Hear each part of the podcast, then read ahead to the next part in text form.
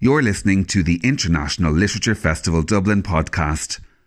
International Literature Festival Dublin is a Dublin City Council initiative kindly supported by the Arts Council. For all the latest festival news or to sign up to our newsletter, visit www.ilfdublin.com.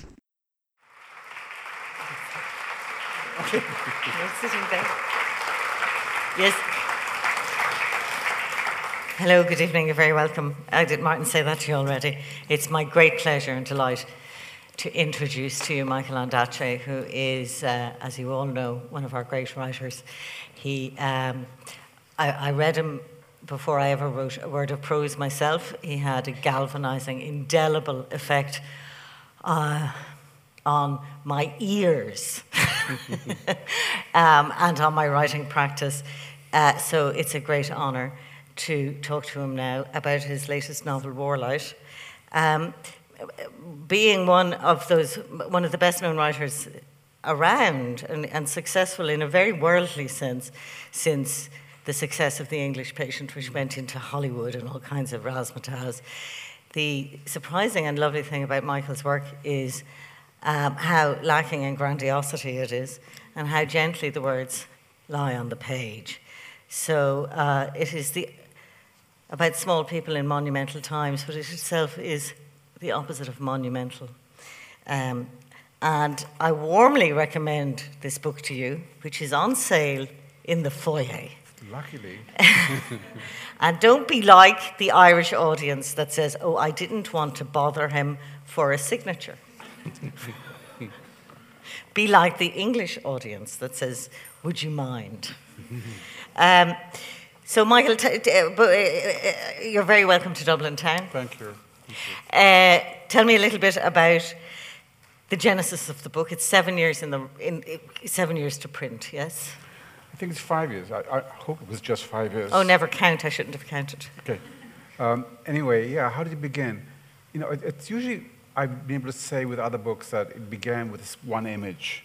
You know, like the patient and the nurse talking, and then that got bigger and bigger and became the English patient, or um, an interest in jazz um, that led to Coming Through Slaughter, books like that.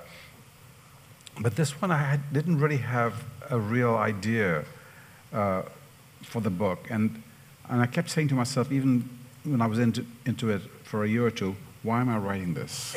It was a kind of strange, so it was a, there was a, even more uncertainty than I had usually. Um, but I, I think what came to mind quite early on was I did want to write a book about a specific time, um, a time when war became peace. Mm. And so this was in that generation, 1945, and it had to be England. You know, so it was London, 1945. And because I think those two things, that's all I really need to have to begin a book. I, I don't have a, a, theme or a huge plot. Just a sense of transition. Yeah. So it was a transition, but also I needed to have a location. Yes. And uh, it couldn't be, otherwise, the, the, the, book would sort of drift off like a balloon or something mm. like that. I needed to have a, a, real place that I could. And in these early years of the, of the writing, before a structure announced itself or a mm-hmm. form, were you working more visually or did you, mm. was it atmospheric or was it. Uh... It became atmospheric, but it was really I wanted to have a kind of uh, the, find find the right voice for it, and it uh, so it became a book where, practically the first sentence, this narrator who was about 14 years old at the time, says, "In 1945, our parents went away and left us in the company of, with two men who may have been criminals." So that set up a kind of tone. Uh, but so, and that kind of helped create the voice of someone who was, wasn't judgmental at that point. Okay, mm-hmm. so that was that was the because sometimes when you're looking for the voice and then two years in in, in my ghastly yeah. writing life i'd say oh it was there all along but yeah. i just didn't recognize it right you know no it's really so yeah it really is finding the voice that gets you going and, and allows you to kind of travel in the story or what aspect of your voice it is and yeah. it was perhaps that absence of judgment is that what it was well absence of judgment but also he it's a sort of damaged voice and it doesn't know it. Huh. You know? Yeah. Um, or he's damaged and doesn't know it. And so that, that was there in the book. But anyway, so the, the parents leave right away in the first sentence, practically. And there, there's a 14 year old and a 16 year old sister left there, and they have to then adapt themselves in some way. You would think that's damage enough, but actually you're looking for some other damage somehow in the voice or what he Uh, doesn't well, that, know. that is enough for sure. And, Yes. But I, I think, and, and that damage, he's not really aware of the damage. Okay, So I think okay. Yeah, he's, yeah. he's, he, in fact, I mean, I remember being in, in uh, I think in Germany, and, and I met some filmmaker who gave uh, kids in a classroom uh, movie cameras to make a film in one day. And he said, well, so what do you, how do you begin?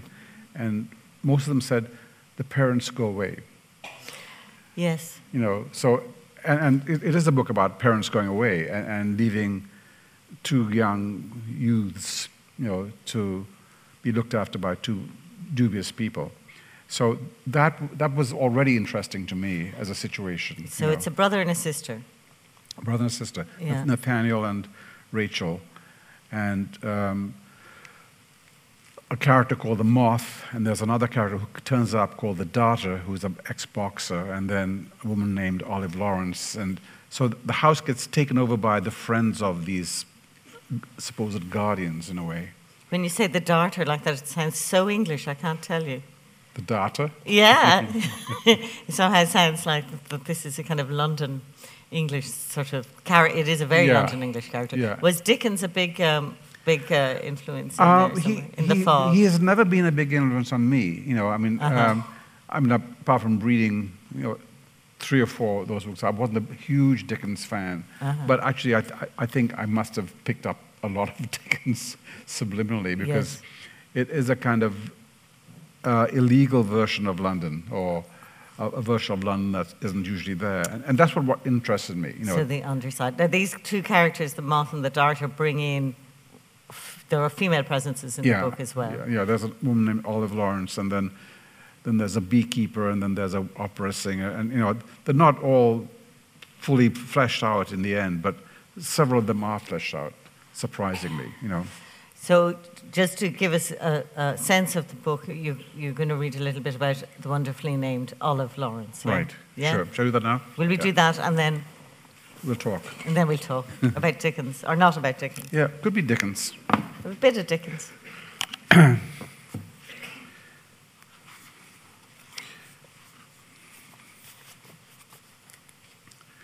A woman who was going out with a Darter had begun strolling to my parents' house, accompanying him or arriving at whatever hour she was supposed to meet him there.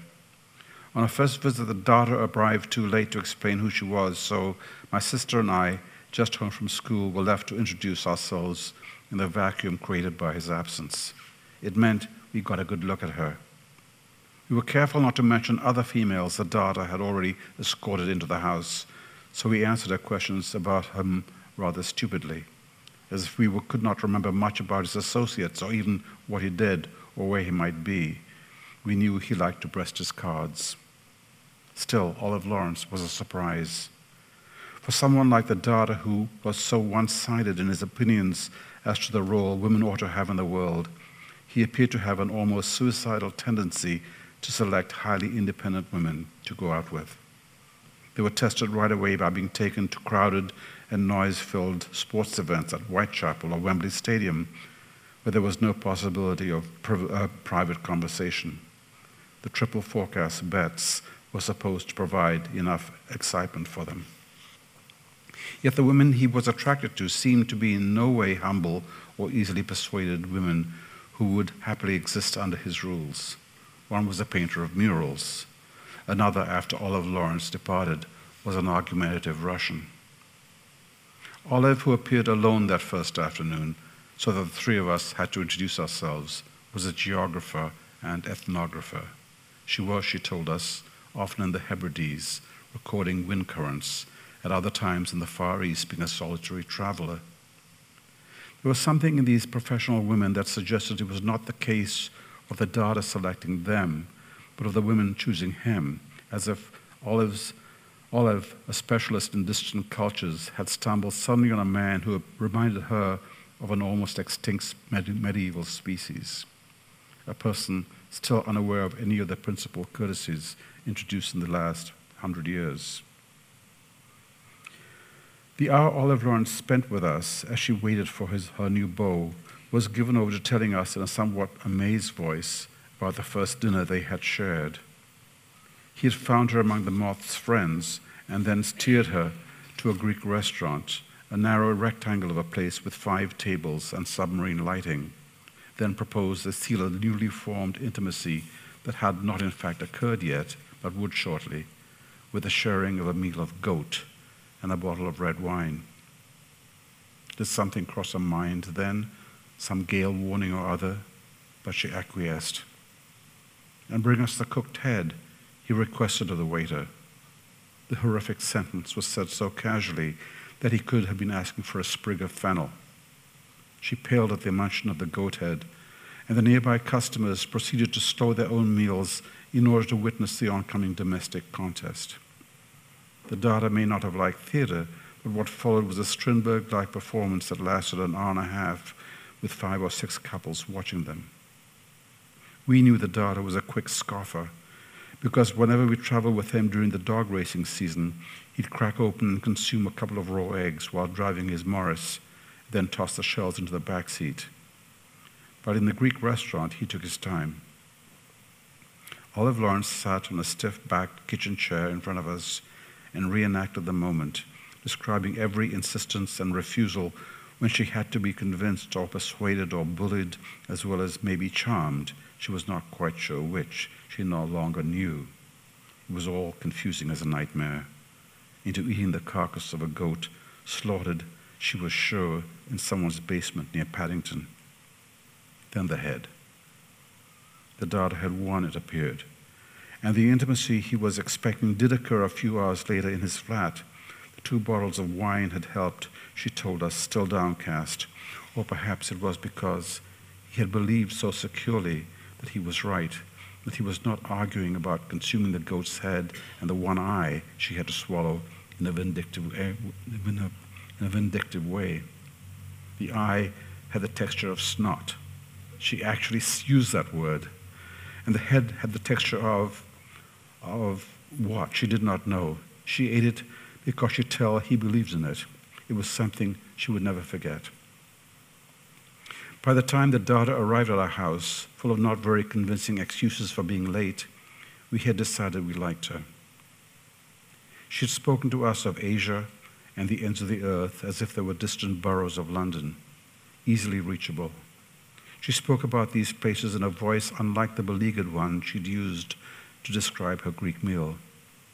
When we asked her what she did for in her job, she told us exactly what she did. Ethnography, she said, slowing the syllables as if we should write the word down fragment by fragment.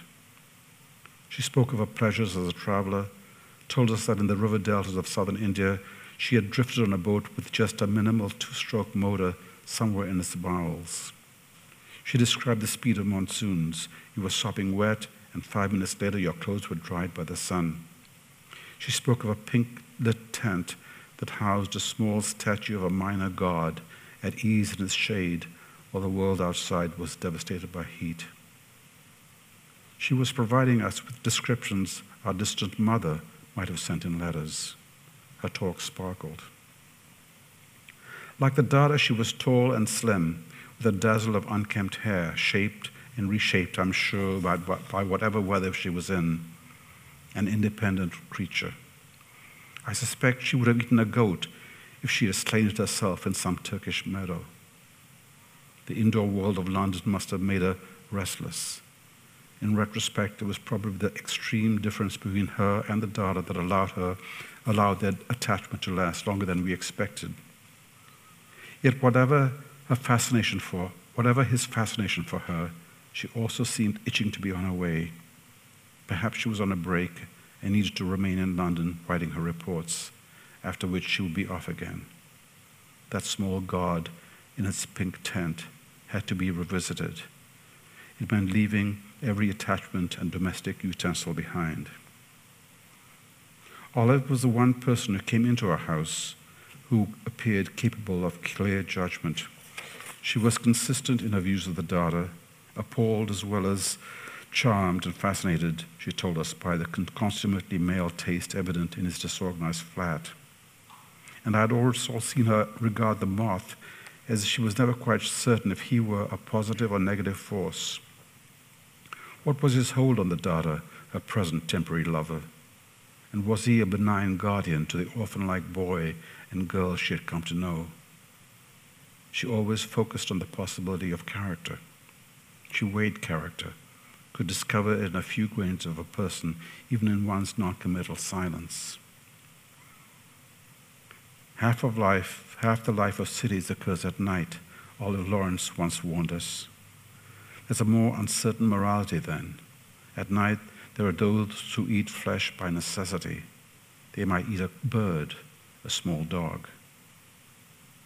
When Olive spoke, it was more like a private shuffling of her thoughts a soliloquy from somewhere in the shadows of her knowledge, an idea she was still unsure about. One evening, she insisted we catch a bus with her to Streatham Common and walk its slow rise of land to the rookery. Rachel felt uncertain in that open darkness, wished to go home, said it was cold. But the three of us kept moving forward until we were eventually in the trees and the city had evaporated behind us. Around us were untranslatable sounds, something in flight, a series of footfalls. I could hear Rachel's voice and breath, but there was no sound from Olive Lawrence. Then, in the dark, she began to talk, to distinguish the barely heard noises for us. It's a warm evening. The pitch of those crickets is in D. They have that sweet, quiet whistle, but it's made with the rub of their wings, not by breath. And this much conversation means there will be rain. Listen. We saw her hand point near us to the left. That scrape is a badger, not digging, just his paws moving. Really, it's something tender. Perhaps the end of a fearful dream. Just the remains of some small, uneven nightmare in his head. We all have nightmares.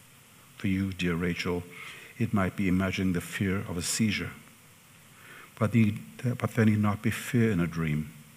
Just as there is no danger from the rain while we are under the trees, lightning rarely comes during this month. We are safe. Let's walk on. The crickets might move with us. The branches and underbrush appear to be full of them, full of high C's and D's. It feels like an important night for them. Remember that. Your own story is just one, and perhaps not the important one. The self is not the principal thing. Hers was the calmest voice I knew when I was a boy. There was never argument in it. She had just this tactile curiosity about what interested her, and that calmness allowed you to, allowed you to be within her intimate space. In daylight, she always caught your eye as she talked or as she listened. She was completely with you, as she was with us, the two, with the two of us that night a night she wanted us to remember, as I have. Rachel and I would not have walked through the darkness of that forest alone, but we were confident that Olive Lawrence had some tracing in her head from a faint light in the distance or a shift of wind that told her exactly where she was and what she was going towards. There were other times, however, when a different ease took over, and she'd fall asleep unconcerned in my father's leather chair at Ruvigny Gardens, her feet tucked under her, even if the room was full of the moth's friends, the look on her face still intent, focused, as if continuing to receive information. She was the first woman, in fact, the first person I ever saw do that, sleep so casually in the presence of others without guilt, then wake refreshed half an hour later when others were beginning to tire, and stride off into the night, refusing the darters not too convincing offer to drive her home, as if she now wished to walk through the city alone a new thought. I would go upstairs and watch her from my bedroom window as she entered and passed each pool of streetlight. I could hear her whistling faintly, as if recalling a tune, something unknown to me. In spite of our night journeys, I knew Olive's profession usually meant daylight work, measuring the effects of nature on coastlines. She had worked apparently within the Admiralty on sea currents and tides, barely out of her teen during the first stage of the war. There were all these landscapes within her. She could read the noise of forests. She had timed the rhythm of the tidal slop along the embankment at Battersea Bridge. I'm always curious why Rachel and I never ventured into a life like hers and a vivid example of independence as well as empathy for everything around her. But you must remember, we did not know Olive Lawrence for that long. Though the night walks accompanying her along the bombed out docklands or into the echoing Greenwich Foot Tunnel, our three voices singing a lyric she was teaching us under stars chilled by the winter, under an August moon, I will not forget. She was tall, lithe. She must have been lithe, I suppose, with the Darter when she was his lover for the brief period of that unlikely relationship. I don't know. I don't know. What does a boy know? I always saw her during that time as self sufficient. For instance, when she stepped in our semi crowded living room in a state of separateness from all the others. Is this the censorship or tact of the young? I can no more easily see her, I can more easily see her embracing a dog lying on the floor beside it, the weight of its head on her throat, so she is scarcely able to breathe, but content to let the animal remain there that way. But a man dancing close to her, I imagine a response of claustrophobia in her. She thrilled to open space and weather nights, as if she could never be contained or fully revealed there. I'll send you to a postcard, Olive Lawrence said when she eventually left London and then was gone from our lives. But somewhere on the borders of the Black Sea or some small village post office near Alexandria, she would indeed mail us a platonic billet doux about a cloud system in the mountains that suggested an alternative world, her other life. The postcards became our treasures, especially as we knew there was now no communication between her and the Darter. She had journeyed out of his life without a backward glance. The idea of a woman mailing a postcard as part of a promise to two children far away indicated an expansiveness as well as aloneness, a hidden need in her. It signaled two very different states, though perhaps not. What did that boy know? But there are moments after I put down such thoughts about Olive Lawrence when I almost believe I'm composing a possible version of my mother while she was away doing something I knew nothing about. Both these women were in unknown locations, though of course it was only Olive who courteously and beyond the call of duty mailed postcards to us from wherever she was. And there's a third corner of the triangle these two women made up, which I also consider now. It is Rachel who needed a close relationship with a mother during that time to protect her in the way a mother could. She had walked between Olive and me that night up the slow incline of hill into Streatham Woods, being told that when she was in the darkness with us, there would be no danger, that there was no danger even in dreams or during the unstable tumult of her seizures. There were only crickets in song above us, only the scratch of a badger as it turned in comfort toward only the hush and then the sudden whisper of the oncoming rain. But of course, there would be danger.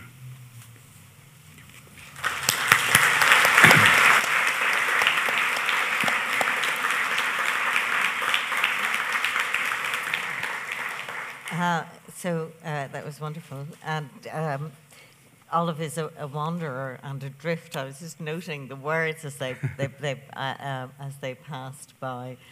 This sense that the, the night uh, as, as, a, as, as the flip side of the day. Mm-hmm. And the way that she finds languages within other languages and mm-hmm. other lives. And mm-hmm. people often use the word decentering about your, your work, mm. that it's about, about other things yeah, happening. Yeah. That you're always on the lookout for other things. Other things. yeah. The other thing, whatever that was. So that's not a question. It's not very useful. Um, uh, but uh, talk to me a little bit. I, I, read an interview with you done in the Toronto Star, that wonderful mm. newspaper, and um, someone said there are a lot of maps in the book, and you said, "Are there?" and of course, and then he said, "Well, there's a room full of maps in the book." And there is, Yeah. in fact. Yeah, there are a and lot the- of maps. And I- then you, you realise, oh yes, yeah, oh, God, yeah, no, that's. Oh, I, oh, it seems you remembered your book, or you saw Yeah. that in fact there are a lot of maps, but there Yeah. are, as as Olive Lawrence has showed, other other languages, other ways of seeing the world, other Yeah. networks, other road systems. You know, it, it was a very strange chapter that I wrote there, but for me, you know, because I wasn't expecting all this to happen. You know, but I, I really, I honestly, I began that chapter thinking there'd be a small thing about Olive Lawrence, who was Yes. the Darter's temporary girlfriend, and I didn't even know it was going to be a paragraph. But suddenly, then the story of the goat, and then that, and and the fact that she sort of accepted the fact that she, she should eat the goat because he sort of believed in it. And then that led to this character who was fascinating to me. You know, I mean, I just became more and more enthralled with her. Yes. And it wasn't a prepared chapter, it wasn't a prepared portrait. And um, usually, you know, characters evolve in my books quite slowly and over a period of time so that the two sisters in Divisadero will eventually become recognizable and, and as a certain kind of person.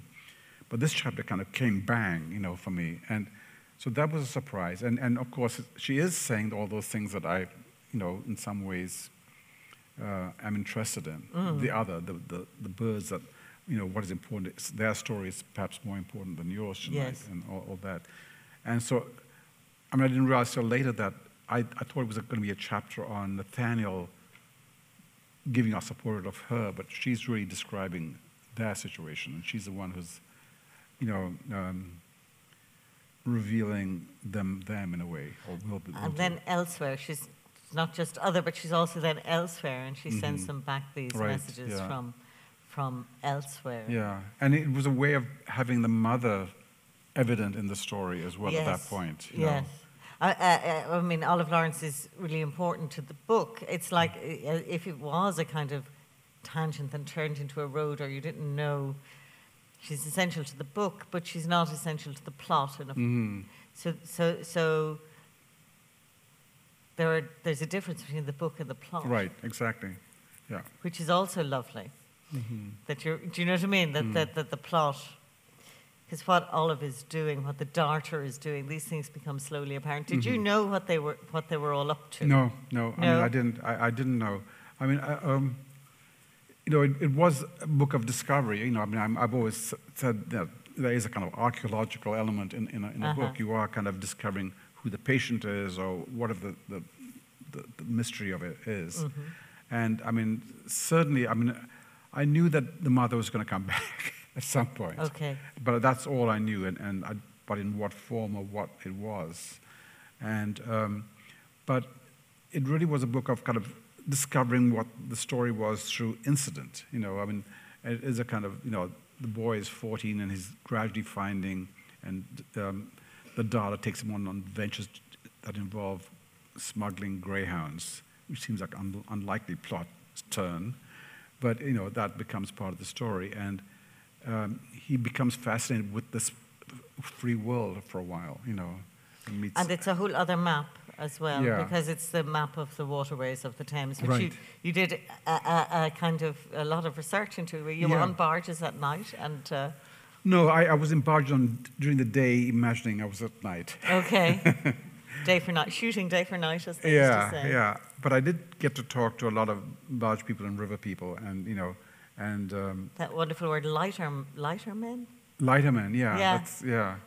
And one of the guys I talked to, I, I, he, came to my, my launch in London, and he said, Someone's just approached me to do a book about being a waterman or something like that." So that was, he was very excited. And, and these are people who know all the. They know the rivers. I mean, they, they, they know the history of the Thames. I mean, it's, it's, it's, a, it's a great history, you know. I mean, the fact that during the war, three fake bridges had been built near to the estuary so that the, the bombers who were coming in and counting how many bridges there were, so they had to bomb the fourth bridge. In fact, it was all the timing was wrong. And you talk about London being made for the duration into a kind of theatre set. Um, I think in the book, do you say that? When Hmm. about Rachel about goes- Ruvigny Gardens, about the house. Yeah, yeah, yeah. But that the, the bridges appear in the book, and there's this idea that, that everybody was in a drama, but also in a fake place for a while. right, You know, it said that it was literally the theatre of war, Yeah. not the theatre of war that we, you know, like, but but a different exactly. kind yeah, of theatre, Yeah. um, and that they're all involved in, in complex and spinning sort of events. yeah. hmm So the, even the, someone like the Darter, who seems at first glance a kind of alienating character, becomes more and more interesting. And, and I guess in that way, for me, because of, the- I mean, usually some of my books, the uh, characters turn up in the first 20 or pages and we don't really see them very much again. And this one, I think Olive keeps coming back, Darter keeps coming back, the moth keeps coming back, uh, the mother keeps coming back. So suddenly, there, you know, there's a continual A sense of things enduring, Yeah, yeah, are changing, right. or revealing themselves Yeah. into. Yeah. Uh, uh, yeah. I, I have a theory that imagining is what the child does when the mother leaves the room. This is what the infant does. This is how, right. wh- when we start imagining things. Right. You right. see babies in their cots and they're, you know, they're making things up clearly and ooh and there and what. And it's when you're out of the room and you come back in and they don't have to do that anymore. Yeah. But a, a, a, a, a huge amount of this book or it takes place when the mother is elsewhere. It's Yeah. about the mother being elsewhere. Right. In, in a little bit similar to um, the the cat's table. Right. I think, I mean, I, I wasn't aware of it, but I think there was a, a, a quite a clear bridge between Cat's Tables and Mm-hmm. this book. I mean, the boy there is 11 years old, the boy here is 14, but he's also an adult in part of the book. And I mean, I think also in Cat's Table, the narrator is 11, but he's also in his 30s looking back and Right. retelling the story. And, and this book, Nathaniel is 14, but we see him as a 29 year old or something like that in the second half of the book. It's a great age, a great age for boys that that um, that shift from boyhood into adolescence, and it Yeah. seems to be a time that you're interested in quite a lot. Yeah, yeah. I mean, I, I guess, I mean, I, I, I left Sri Lanka when I was 11. I came to England, and was it 11? Yes. And you know, so it was kind of, uh, you had to partly re- reinvent yourself in some way, or be easily uh, guided by people who were good or bad. You know, so in that sense, that that interested me. Sort of looking for guidance.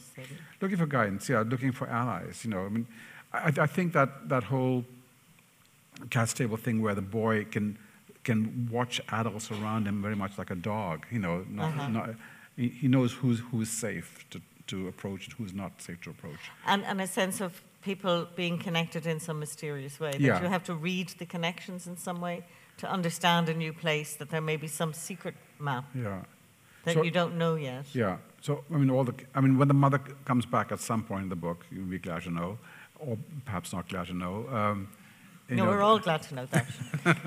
Definitely. But you know, I, I, I think that uh, I was, we were talking before that about Michael Morris and this, this Conrad ship that was put on top of the National Theatre Center, and that had an influence on me because I was asked to go and live on this boat that was just like the boat in Heart of Darkness, a very strange project, hmm. and and write about the Thames. And I, I, so I started doing research on the Thames and hundreds of professions that were there in the 1700s and the 1800s. I mean, more professionals there than in the rest of the city, practically, you know. And uh, so that kind of inspired me to, to look, look at into the this Yeah. But I, I, I was looking at some of the motifs that recur and the interest in this, and, and they're all boyhood. In, Yes. they're all boyhood um, Right, interests, and yeah. that that's what makes them so charming in Yeah. in a way. You're really interested in explosions. yeah, Well- I, I hope you know okay, I, I I was interested in explosions. I- munitions and, and things that go bang. You know. well, I know, but I, I have to tell you that I was not interested in explosions in this book, I, but they became important. yes, you know. yeah, they, they and, and it's, it's something to do with, I mean, it's, it's like, how do you plan a novel? Do you, do you kind of plot it out or do you not plot it out? And I tend not to. I don't, don't really know very much. And the, they gradually come into focus as the book goes along. But also with research, you know, people do intense research before they begin a novel or, uh, but I, I hadn't done, so one of the things that happens in the book is that there was, there was a discovery of research quite late in the day in the book and the whole issue of Waltham Abbey comes in, which I had no idea about its existence. And then I went there, and you know, so some pool that was kind of part of a lyrical scene earlier on suddenly had all kind of ominous wartime connections. So the, you, you found explosions in the book, Not by intent. not, and they were there anyway. They So- were there. Oh, oh They're wow! I knew there was going to be ammunitions factory here. Yeah. And, and then turning. I mean, the thing about ex- explosives is that they're unexploded. There is Yeah. quite, and so there's it's quite a beautiful idea of the darter driving trucks full of nitroglycerine Yeah, yeah. Across London three or four times at night in the dark. Yeah. In, in the is that where the word warlight comes in? Uh, yeah, that, it comes in twice in the book. Uh, Once earlier on when he's working with the Darter on the barges with the dogs. Oh, yes. And then, and then he starts discovering what he had done during the war. So this is quite beautiful. The idea of the liquid. The ba- Yeah. I don't know if you saw that episode of Mission Impossible where they have to get the nitroglycerine out.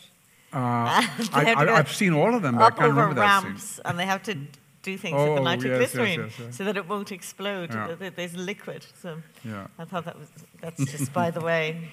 Uh, okay. But the other thing, interesting thing that you're saying is that it is a boy's story, and, and you know, and in fact, Rachel does not want to be part of this story. You know, I mean, She spins off. Yeah, I mean, she's, she's unforgiving to a certain extent about the mother, but, you know, she's also, does, I mean, she's not, she recognizes the damage in them, but, you know, he, in a way he doesn't for a long time, I think. So Rachel, the sister, is bound by that her love, her love for her mother, and the, her loss of the mother, her love for the moth, that you know, and the loss. I won't give away the Yeah. plot, but the this this connection she feels is is um, more. So more angry for the potential losses involved, Yeah, or yeah. more more tenacious or more Yeah, urgent yeah. Than think- Nathaniel's. Yeah, and, and the boys tend to kind of be easily seduced into some kind of other world in a way, Drift. drift. Yeah. Uh, then, how- uh, uh, as the transition after into adulthood, it seems to me distinctive of your work that when love or romance or sexual love enters the book, it isn't as in a form of difficulty. Mm-hmm. It's a i i- it's as a form of kind of redeeming or easy or affectionate or as Olive as we you know Olive and the Darter and the Goat. I mean that you give that to some other writer. and all kinds of things. All you know, it could be wretched in the extreme. Yeah. uh, as you write it, it's it's absolutely fine. And so we have the character. An optimist, yeah. Hmm? An optimist, perhaps. Well, yes, it's sort of redeemingly good, you know.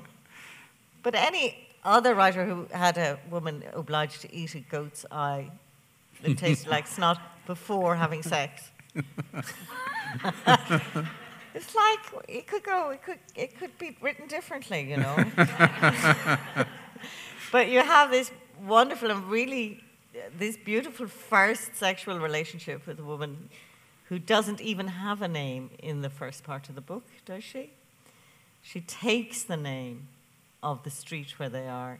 Oh, yeah, yeah, yeah. You Ag- know. Agnes, uh, yeah. Yeah. yeah. Do you want to tell us a bit about Agnes? Or does she, should she remain mysterious? for Well, no, she. I, I, if I was re- reading something, I could read a bit about her, but it, it, it is somebody else that he, as a young, as a youth, meets. She's also working in a, in a restaurant where he's working, and then there's a relationship between them, in mostly in abandoned houses in London. One of which is missing its back wall Yes. because of the bombings. Yeah, yeah. And there, were- in fact, that was so evident in, in, in the various bits of research I did that a good percentage of the houses in, in London, even after the war, were kind of still greatly damaged. Whole areas. Did, did you read Elizabeth Bowen's uh, The Demon Lover? That- No. That, little short story is fantastic. Really? In, in, it's set along one of those streets with the cracks Ah, in the oh, no, building and where everybody It's a short story? It's a tiny little gothic story, yeah. Yeah, yeah. Very, very nice. I read some very interesting. I mean, there was a writer called David Kynaston, I think, and oh God, I can't remember the title to these. But he did these histories of, of Britain um, in this period And it, wasn't his story. He just collected thousands and thousands of anecdotes uh, from people that had been written. So, what they listened to the radio, what was not allowed to be played on the radio, even long after the war. You know, um, it, it was just wonderful, very kind of uh, democratic. You know, it was. Right, like Studs Terkel or those, Yeah, those yeah. oral histories. Yeah, and he's done a couple. Uh, Austerity Britain is one of them. Okay. And then Family Britain is the other one, which is later on. But uh, so the, the, that kind of research was kind of interesting. But Do you know the book alongside that, that popped into my mind, and I wondered had you read it as a boy, was um, the, the Man Who Was Thursday by G.K. Chesterton. you know, I, I read that a thousand years ago. Yeah. And then I tried to read it again, and I couldn't read it. Is it awful? It, it was very dated. Yeah, yeah, yeah. I, I read it a thousand years ago, and, and Chesterton, of course, is a Catholic writer, and was when I was growing up, one was told that he was a good writer. Yeah, I mean, yeah. It wasn't true, really. Uh, um, but but there is an mean, idea. very respected. It's still very respected. They can. Well, the Father Brown stories were, Yeah, were I thought, yeah, good. But the yeah. Man Who is Thursday has this kind of vast conspiracy that turns out to be something, in, in that book, theological. Yeah. So it, it, it, it, it sublimates into some other sort of Right. zone. And I get some similar, Huh. You know, I, I, you know, that there's a conspiracy that isn't Yeah. a conspiracy. There are connections that are not malign or they are malign. Do you know what I mean? But it all is not as it seems in the Mm-hmm. book. Is that fa- a fair yeah, yeah, it is. Yeah. Oh, definitely. I think that's, you know, that, that you could go on a lower level, I guess, or a higher Mm-hmm. level to find out what the mother was doing and all these, you know, the, the characters like the moth and the, the Darter and, and some other characters whose name I always forget for some reason. Um, I, I, I have been hired by her as kind of guardian owls, Yes. you know, uh, to watch over them. Yes. And um, someone like Mr. Malakite, who's a guy who works in the, in the country. To- And you fell in love with, uh, with Malakite, didn't you? Yeah, very much so. Yeah. Mr. He's he- another character who expands for being really lovely. Yeah, he, he, um, he, he didn't turn up until the second part of the book. And uh, I, I, again, I, I adored him, but I, I, in, in fact, I had another section on him. But my various editors um, said, oh, God, Oh, you're going all- backward again. Going Kill all your darlings. yeah, I mean, it was a good move. It, I have to say, it was a good move, but it was a passage I liked, which was about Malachi coming back from the war. I'll tell it now because I, I, I you can't, you know. he comes back from the war and he's sort of also slightly damaged by it emotionally, and he goes for a long walk around England for about four months. And he, he just breaks into all these country, country, country homes which have been already trashed by the various troops who've been living there. And I was very fond of this chapter. And, um, but it was sort of going backwards, and I just had to kind of. But isn't that the kind of thing that you do you pick up in your next book the thing that you couldn't fit into the last one, which sometimes happens? Yes, but very small things. I think there was too much of that for me to go and, you know, reinvent him in a way. Did, Or- did I read that there was something of that in this book that you had picked up something from your previous? No, maybe it No, was no. I think it was in in the skin of a lion that there was a uh, Ambrose something about Ambrose Small Mm. going crazy in, in his room, and you know as he's about to die. And I think I took something of that and took it into the English Patient. Uh, Maybe. And some of the names. Now I should know more about this, but. Hannah, Yes. Well, Hannah is a character from she's Alice's daughter, yeah. Alice Gull's daughter in The Skin of a Lion, and then Hannah. There's a Hannah in the English Patient. Yes, same person. It's the same person. Yeah. So your character's children yeah. go I- on into there are the two next characters book. left. Um, when when I finished in the skin of a lion, I, I just was heartbroken. I think, right? Were you? You know, because it was the first novel I'd written where everyone was pretty well invented. So they were all aspects of oneself or aspects we had imagined. And so, I mean, I wasn't heartbroken, but I was, uh, I was missing them. And I, I, I suppose then, if you'd asked me who would go into the next book, it would probably be Temelcoff, the bridge builder, who, who seemed very interesting. But in a way, I knew too much about him. But so anyway, Hannah, who is the daughter in uh, Skin of a Lion, and Caravaggio, who's a thief in Skin of a Lion, both turn up Yes. in in this book. And I had to decide whether to keep them or not because I don't really like to repeat characters. But you, you abandoned Temelcoff because you knew too much Yeah. about him. Isn't that so cruel? It's like, was I that- have you now. I'm to. so he's a bit like Mr. Malakite. I can't. Yeah, okay. But he also falls asleep in public, as it were, or in company. I know you have a theory about that. Have I a theory about it? I don't know. I just, I, I, I, I, I don't know. I mean, I could fall asleep on a train, but I don't think I can fall asleep in the middle of a conversation. But Really? What do you mean, like? Uh, uh, oh, I can. yes, yeah, yeah. No, I, I mean, I have relatives who can Yeah. and do. Um, but I, I, not, not me. So it's slightly mysterious. I mean, that, there's nothing more mysterious than that little Yeah. thing about sleeping. Yeah, It's- yeah. Sleeping is very, I, I like that scene. very mysterious. You know. um, so this refusal to be obvious, you know, and you're saying something that's real, like this, the very real, very accurate, very, the, like the, the note of the crickets, you know. Hmm. But it's not an obvious thing to say about a walk through the night. Mhm. Nor is it like um, a kind of fantasized thing. There's very few No. monsters in the book. The very few monsters. Yeah, you've got. Yeah. If you think of. Yeah. No, I know, agree. Yeah. Yeah, very few. Yeah. I mean, it is a world that could easily turn into vengeance or danger. You know. Yeah. And that's that's off off off the page or off stage or something like that. I guess. Yes. Do you read a lot of um, uh, uh, thrillers or, or I read some, but I, got fed up with them after a while. Uh-huh. Yeah, and, and um, I started to read this book though, um, "The Riddle of the Sands." Have you yeah, read that? Erskine Childers? Yeah, wasn't he shot? Um, I'm sure some member of the audience will tell you all about him here now Yeah, in Liberty Hall. His son became uh, president of our Yeah, country. But he was shot by. He was shot as a spy, wasn't he? And he did some Well, in gun fact, running. he, he, was quite innocent, but I think he was um, he was carrying a gun that belonged to somebody, and yeah. anyway, and a a- yacht, there was a yacht. You, Uh, there, there, there was a. But who knows? Somebody knows. I- I like know- I know some of insert. it. I'm doing my leave insert up here.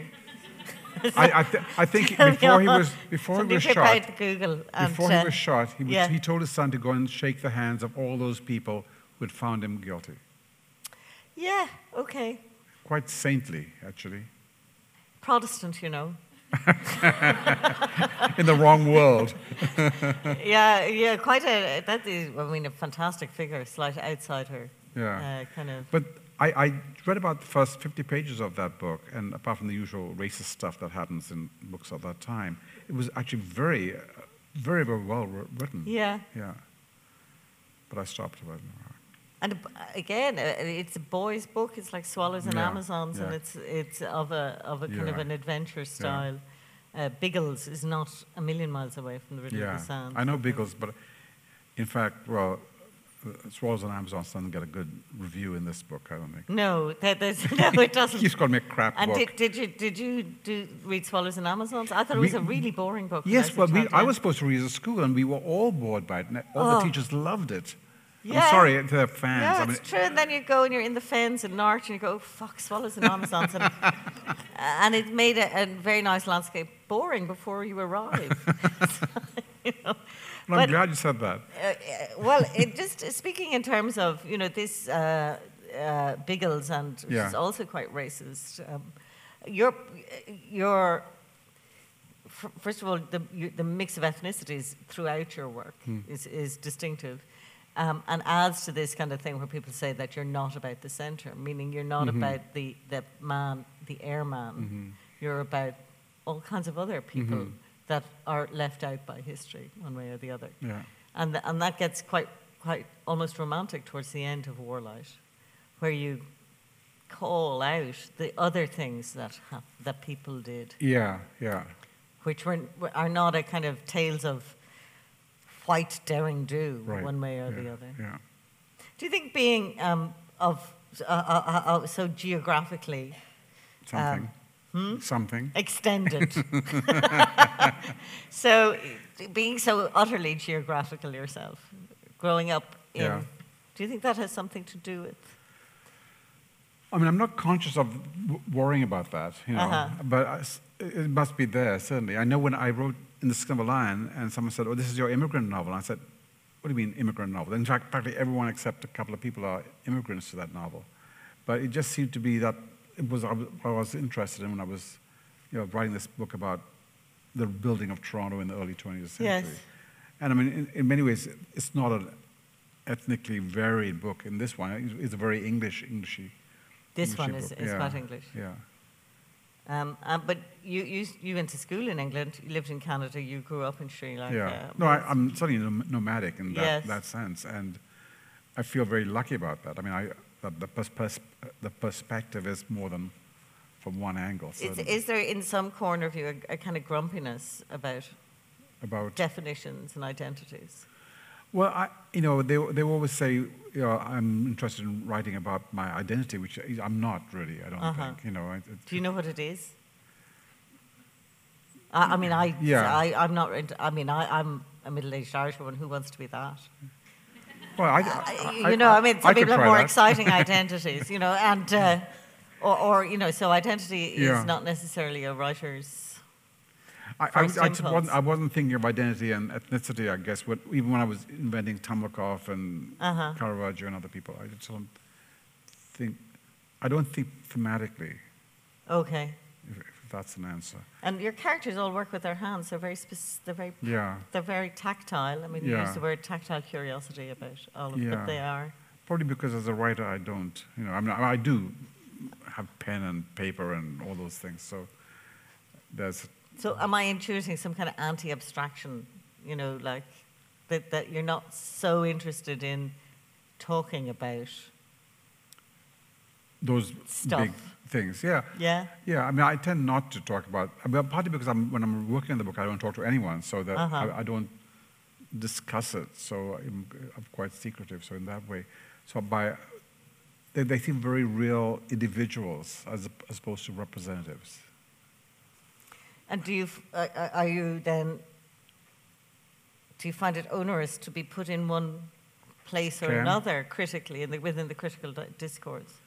Which actually doesn't happen so much to you, I think. Yeah, I don't think so. No. Okay. well, that was a non-question.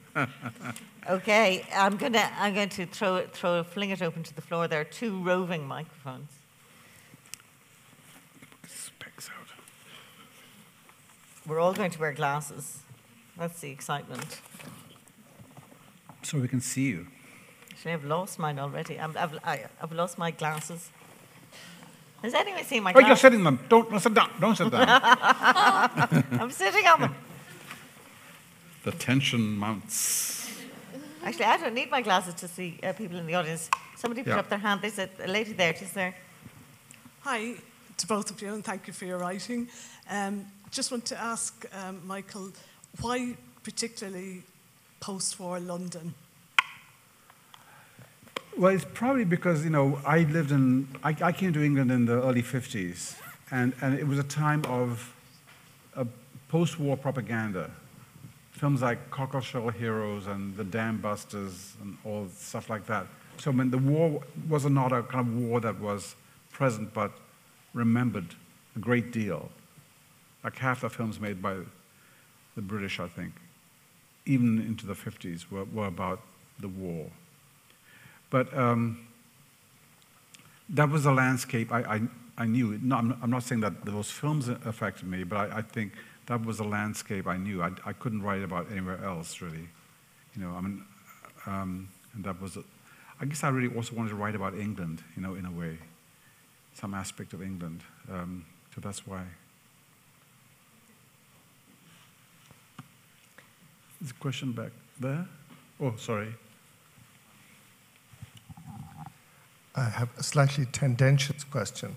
Are we still becoming, despite or through slaughters? Are we still becoming in spite? Becoming or Yes, coming? Becoming, you know, as peoples, if you look around the world at the moment, from Yemen to Syria to Palestine to Northern Ireland to Brexit to Trump, are we becoming? Uh, are we still becoming? Because we're beset, your book is set among slaughter. you know, the devices of the bridge, false bridges and so forth. Mm. Coventry, which Brexit Yeah. see, have forgotten in this lifetime. Uh, uh, the Blitz. Uh, are we still evolving? Are we still in some kind of cultural becoming despite these slaughters? Or are we, like Santayana's cliched quotation, you know, doomed to repeat? I, I'm not sure how to answer that question. I, I don't know, quite honestly. Um, what about you? Well, uh, except to say that I think the book is interested in aftermath um, as opposed to the slaughter itself. Yeah, yeah. Um, and like the English patient, it's a, a side room. Yeah.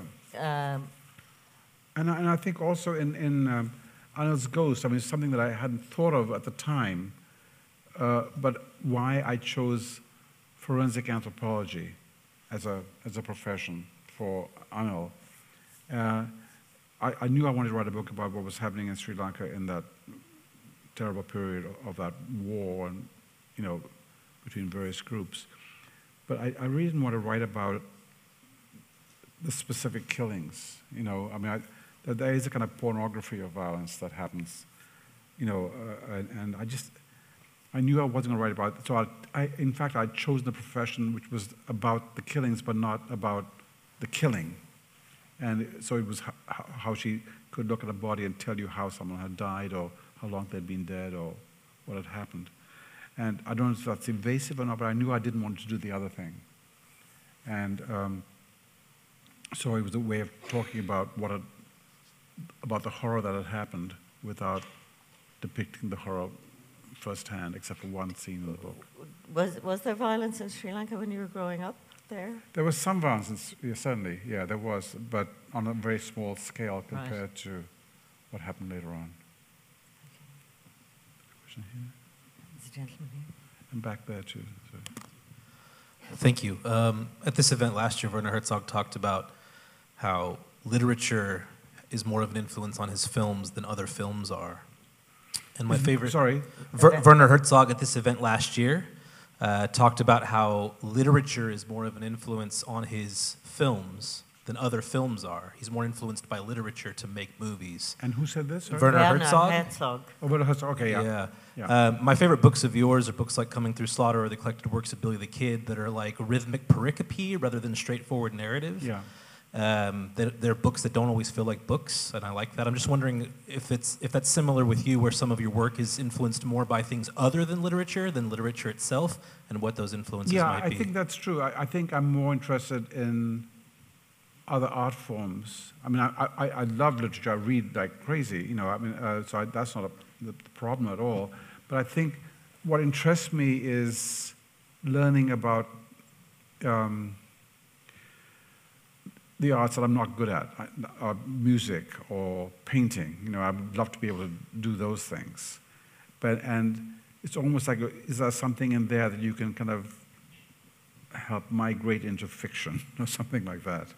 You know, and I think there are things that, that you know you can learn about craft from other art forms. You know, and I, I'm I'm certainly when I'm reading a novel, I'm, I'm enjoying the novel. When, when I'm looking at a painting or or listen to, go to an opera now and then, I can see things happening on stage that, hey, I could use that. You know, and uh, that's you can jump from there to there suddenly and you know miss 200 years or something like that. Uh, so that always interests me, especially visual, the visual arts. Collage was a huge thing for me, you know. Um, but uh, I have a Werner Herzog story because he wanted to, to uh, adapt um, coming uh, Billy the Kid for the stage because his sister was a theater director, and he said, "I hope you don't mind if I change a lot of things." so I said, "Sure." I'm not going to say no to Werner Herzog. Yep.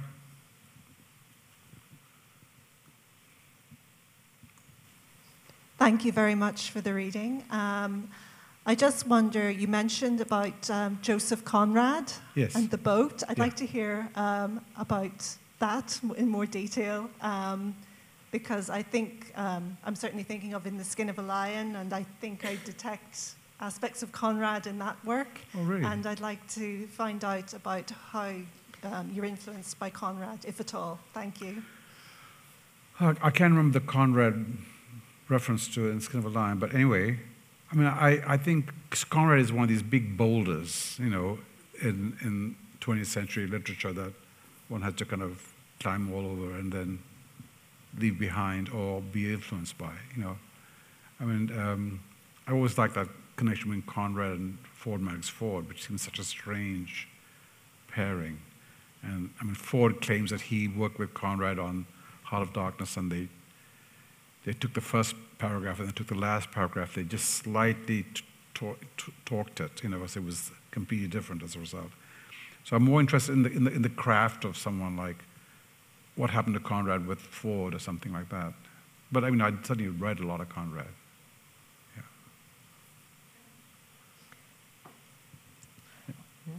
There's a question there. Hi. Hi. As you said, and as I've read in your works, that your characters do tend to come back later on. But in this book, Rachel never comes back except briefly when she has a son, and that's about it. So, was this because she's angry, or because you const- consciously wanted it to be Nathaniel's voice and not hers? Or, uh, or do we, should we expect her to crop up in one of your later works like Hannah does? Probably not, actually. Um, it was a problem with Rachel. I mean, I, I almost, I, I had a kind of little sequence. No, I, I, wrote a little thing where she kind of critiques the book at one point. It was a bad idea, so forget that, bad idea. Um, and then there's a father. You see, I mean, there's these two characters who are waiting for re-entrance. Everybody else has re-entered the story. And um, forget the father, but Rachel was more difficult because I think she, in fact, had pulled away from the story more than, you know, um, she just didn't want to follow up the path that he was obsessively following regarding the mother and probably following the, following the wrong story in, in some way. So I just, I just think that's, there was nothing more for me to say, to say about her. I mean, there was probably a lot of things to say about her, but it, it is from his point of view, and she's slammed the door on him, I think. You, you can't overpopulate your, fam- your, your novels. Right, exactly, yeah. I mean, the father thing would have been really difficult to bring him back. I mean, I didn't really want to bring him back, you know.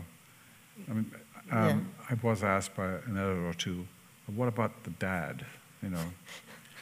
But then, uh, luckily, I saw this movie, oh God, what is it called now? A Cary Grant movie where he, called Monkey Business. Have you ever seen Yes. this one? Where, you know, he, he keeps taking this drug. He's a, he's a confused scientist or something like that. Keeps taking this drug which makes him younger and younger, and then his wife keeps taking the drug that makes her younger and younger. And there's this very odd scene towards the end where they're getting younger and younger, and she's sleeping in a bed, and the house next door, uh, a woman comes by and leaves her baby with the babysitter. And and then the baby, you know, escapes the, the, the yard and, and crawls into the bed with the wife. And she looks over and thinks that's Cary Grant reduced to a baby. Okay, so that's, that's okay, that's funny up to that point, right? What does she do? She picks up the baby, jumps in the car, and drives to the lab to see if they can get him back to the normal age. but there's no discussion what happened to the baby and the mother, you know, and the baby, uh, babysitter's been fired, you know, or arrested, one or the other. But I just love the fact that, you know, Howard Hawks said, no one's going to care about that preparation, you know. It's a device. Yeah. So I, I did try that on one of the editors. They said, But Malakite is a kind of other father then. yeah, Yeah. yeah, And then, yeah, Malakite and, you know, even the guy whose name I can't remember. Um, I mean, there are multiplicity of, of fathers in the book. yeah, yeah, there are, yeah. Yeah. We don't need any more. A good idea has many fathers. Anyone else? There's a question here. Uh, Yeah, I, I was listening to you read your poetry earlier, and I wanted to know, I'm a poet as well, how that uh, comes from a, a moment you want to express yourself in a certain way, or What's the difference for you when you write poetry? So from, from addressing yourself, did you say? uh, Well, just the, Yeah, the voice nice. is so different in Yeah. poetry than in prose. So Yeah, is that a moment you want to say something in a poetic voice or Well, poetic voice sounds ominous to me, you know, or suspicious. I mean, I, I'm not, I know, I know exactly what you mean, but that phrase is kind of dangerous. But, um, I mean, I know when I'm, I, I mean, I, I, I have written poetry even after I started writing novels, but I know when I moved from poetry to fiction, I wanted to keep uh, so that an element of poetry in the fiction, the, the element of not saying everything you know, so that the reader is also a participant in how they read a novel as opposed to, as well as how they read a poem. Um, there is a much more intimate voice, certainly in poetry, than in the fiction, but then you have to kind of, it's like this wagon train that's got to keep moving on, you know. But I, I try and get to that voice. I mean, I, I think the voice is there in this book, you know. Um, uh, but it's also a voice that's kind of got other things to think about. I mean, when, when he says, nothing I read, what does a boy know? You know, what does a boy know? And then about three pages later, he says, what did that boy know? You are kind of, you're, it's, you're talking from the point of view of the 14-year-old boy and the 29-year-old boy, or whatever it is, he, whatever he is there. So there are other things you have to kind of deal with. I'm But- going to ask you to read us out with a, little bit. Is that, Okay, is that, yeah, is that too after the fact? No, that's fine. A little piece about Agnes Street, Yeah, I'll read that. which I think is very poetic. If I There you are. throw my Thank you. in. And the, the, the work has the generosity of poetry as well. Okay, so this is uh, a scene with Agnes, who is um, his sort of girlfriend, and a very interesting character, anyway. And um, meanwhile, he's been helping the daughter kidnap, not kidnap, but smuggle dogs into England on the waterways. So another plot is going on over there. And this is a scene where he's, he's, he's got all these dogs in the car that belongs to the daughter. On other nights, there would be a change of plans, and I'd drive into the city alone, a few dogs asleep against one another. Not even the blaze of city lights woke them. I was to meet Agnes in another of those empty houses. She opened the door. One minute, I said, I ran back and ushered the dogs into the small front garden so they could relieve themselves. But without a pause, they rushed past me and leapt into the darkness of the house. We followed the excited barking. Once again, there was no possibility of turning lights on in the three story building. We heated two cans of soup on a blue circle of gas, then settled in on the second floor so we could watch each other and talk in the spill of streetlight. We were more at ease now. There was less tension as to what would, could, and should not happen between us. We drank the soup. The dogs rushed into the house, rushed into the room, and out again. We had not seen each other for a while, and if we hoped our night would be passionate, it would be, but not in the way we expected. I didn't know enough about Agnes's past, but no dog had ever entered the rooms of my childhood. And now, in those large, semi dark rooms of this board house, we wrestled them to the ground, their long mouths warm against our bare hearts. We raced from one room to another, avoiding street lit windows, signaling each other with whistles the dogs like pale ant-eaters in the half-light. We followed them into distant rooms, met them coming down the strict, narrow darkness of the stairs. Car lights filled the window, and I saw Agnes naked to the waist, with a hound hanging off her hip as she lifted down to a lower landing. The one we had discovered was nervous of stairs. A sacred moment in my life. I carry secure within whatever few memories I hold from that time filed, labeled in that half completed way, Agnes with dog. Unlike other memories, it has a location and a date. It was during that last days of that torrid summer, and there's a wish in me to know if that long ago teenage friend of mine still remembers and thinks of that series of borrowed houses in East London and North London, the three story house in Mill Hill where we crashed our bodies into dogs that were in chaotic delight after being restrained for hours in the back seat of a car.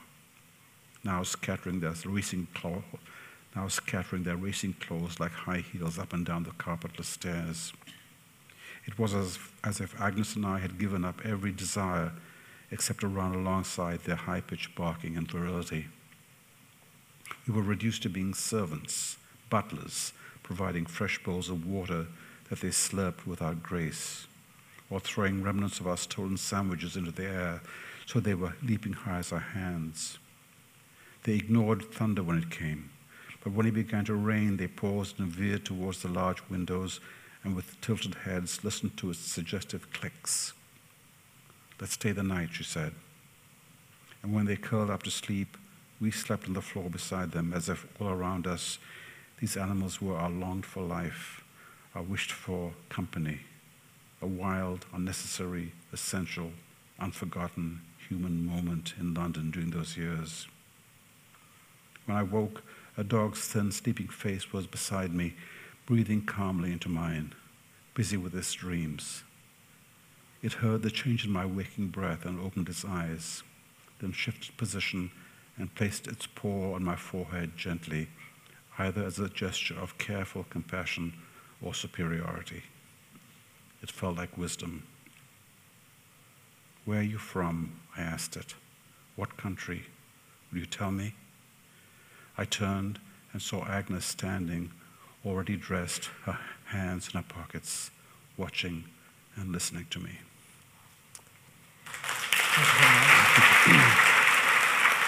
Thank you very much.